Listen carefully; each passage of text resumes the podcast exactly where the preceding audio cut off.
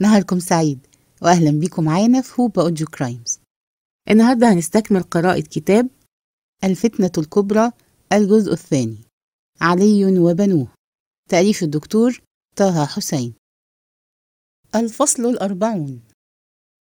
وبينما كان علي يجاهد حياته المرة تلك ويجاهد أصحابه ليحملهم على النهوض معه إلى حرب الشام ويبعث المبعوث لرد غارات معاوية على أطرافه في العراق والحجاز واليمن ويجاهد الخوارج الذين يجاهلونه بالعداء وينشرون الروع في الناس ويلين للخوارج الذين كانوا يعيشون معه في الكوفة يتربصون الفرص للخروج.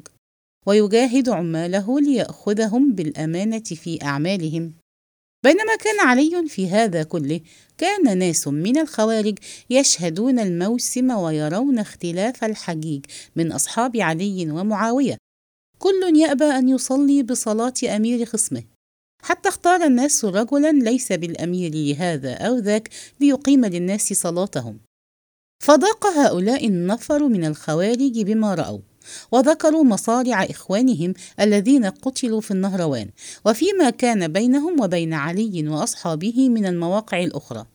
وأطمروا أن يريحوا الأمة من هذا الاختلاف الذي تشقى به وأن يقتلوا هؤلاء الثلاثة الذين هم أصل هذا الاختلاف عليا ومعاوية وعمر بن العاص من جهة وأن يثأروا لإخوانهم بقتل علي من جهة أخرى.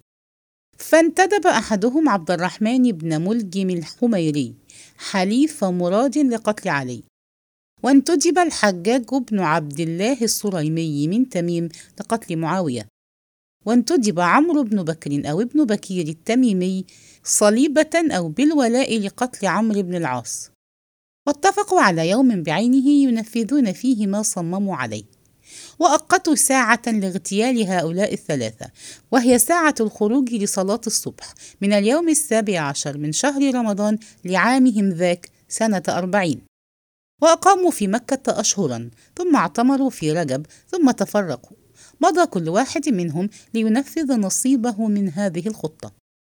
فأما صاحب معاوية فعرض له في الساعة الموقوتة من اليوم الموقوت فلم يبلغ منه شيئا لأنه كان دارعا فيما يقول بعض المؤرخين أو لأنه لم يصب منه مقتلا فيما يقول بعضهم الآخر ولكنه هو أصاب حتفه. وأما صاحب عمرو فعرض له في الساعة الموقوتة ولكنه لم يصب لأن عمرا لم يخرج للصلاة في ذلك اليوم منعته العلة فأناب صاحب شرطته خارجة بن حذافة العدوي وأصابه السيف فقتله. وقتل عمرو بعد ذلك هذا المغتال الذي أراد عمرا فأراد الله خارجه. وأما عبد الرحمن بن ملجم فأقام في الكوفة يرقب يوم الموعد وساعته ثم أقبل من آخر الليل ومعه رفيق له استعانه على ما أراد. فانتظر خروج علي للصلاة. فلما خرج تلقياه بسيفيهما وهو يدعو الناس لصلاتهم. فأصابه سيف ابن ملجم في جبهته حتى بلغ دماغه ووقع سيف صاحبه في جدار البيت وخر علي حين أصابته الضربة وهو يقول لا يفوتنكم الرجل. وقد أخذ عبد الرحمن بن ملجم وقتل وصاحبه وهو يحاول الفرار وحمل علي إلى داخل داره فأقام فيها يومين وليلة بينهما ثم مات في ليلة اليوم الثاني. ويروي المؤرخون أن قاتل علي لقيه بالسيف وهو يقول الحكم لله يا علي لا لك. وعلي نفسه يقول الصلاة عباد الله. ويروي المؤرخون كذلك أن عليا أمر من حوله أن يحسنوا طعام ابن ملجم ويكرموا مثواه فإن برئ من ضربته نظر فإما عفا وإما اقتص. وأمرهم إن مات أن يلحقوه به ولا يعتدوا. إن الله لا يحب المعتدين. ويروي المؤرخون كذلك أن آخر كلام سمع من علي قبل أن يموت هو قول الله عز وجل. فمن يعمل مثقال ذرة خيرا يره ومن يعمل مثقال ذرة شرا يره. ويزعم الرواة من أصحاب الجماعة أن عليا لم يستخلف على المسلمين أحدا وأنه سئل عن رأيه في بيعة الحسن ابنه بعده فقال لا آمركم ولا أنهاكم. ويزعم الشيعة أنه أوصى بالخلافة للحسن نصًا. وهذا خلاف يطول القول فيه وليس من شأننا أن نعرض له. والشيء المحقق هو أن ولاة الدم لم ينفذوا وصية علي في أمر قاتله فهو قد أمرهم أن يلحقوه به ولا يعتدوا. ولكنهم مثلوا به أشنع تمثيل فلما مات حرقوه بالنار. والرواة يختلفون بعد ذلك في قبر علي. فيقولون إنه دفن في الرحبة بالكوفة وعمي قبره حتى لا ينبشه الخوارج.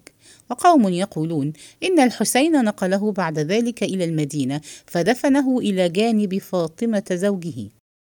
والغلاة من خصوم الشيعة يزعمون أنه نقل إلى الحجاز في تابوت وضع على بعير ولكن ناقليه أضلوا بعيرهم ذاك.